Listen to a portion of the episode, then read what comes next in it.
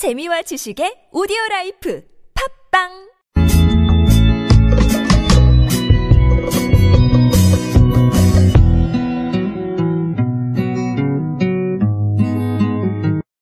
네, 비즈코노미의 석회탁입니다.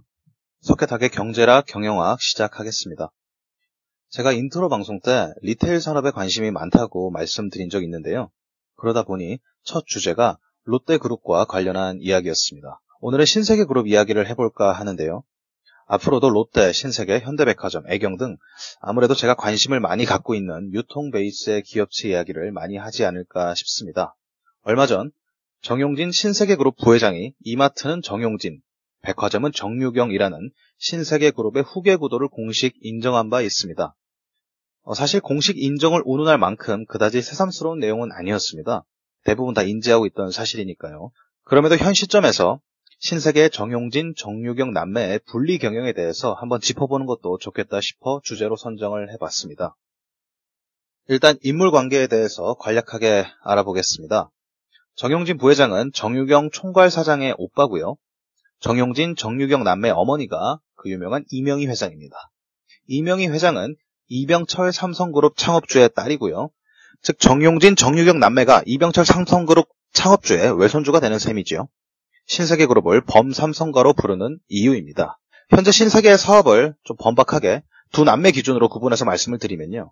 이마트 부문을 정용진 부회장이 맡고 백화점 부문을 정유경 총괄 사장이 맡는 구조입니다.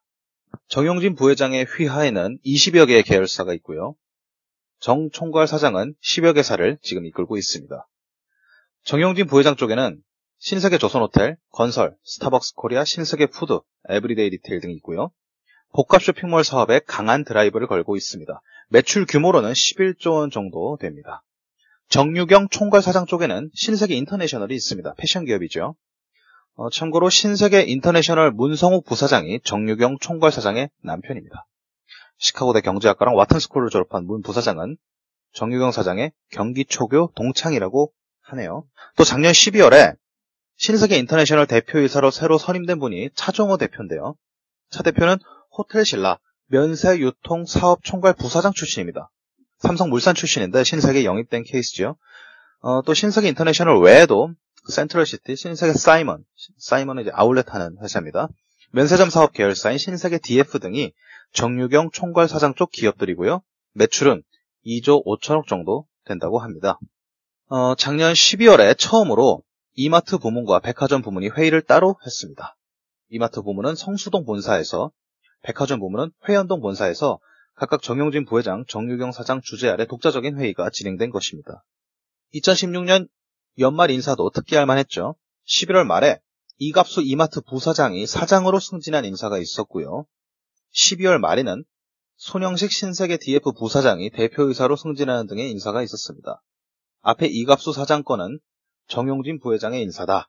신세계 DF 인사는 정유경 인사였다는 것이 지배적인 의견입니다.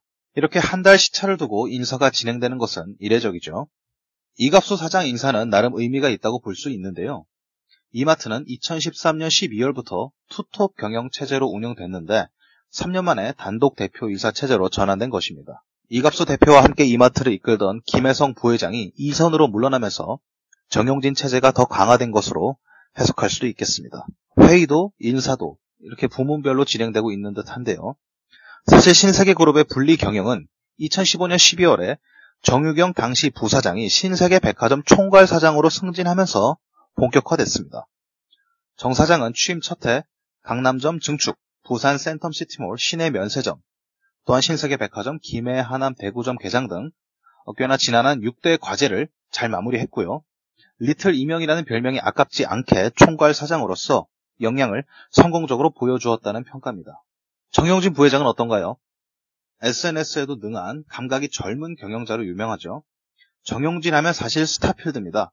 복합 쇼핑몰이 유통의 대세인 이 시대에 1조 프로젝트인 스타필드 하남을 성황리에 오픈을 했고요. 스타필드는 앞으로도 하남에 이어 고양, 안성, 청라에도 오픈할 계획을 세우고 있습니다. 또한 제조업으로도 괄목할 만한 성과를 냅니다. 어, 노브랜드와 피코크는 많은 화제를 모았죠. 화장품인 센텐스도 있었고요. 제주 소주를 인수하기도 했습니다.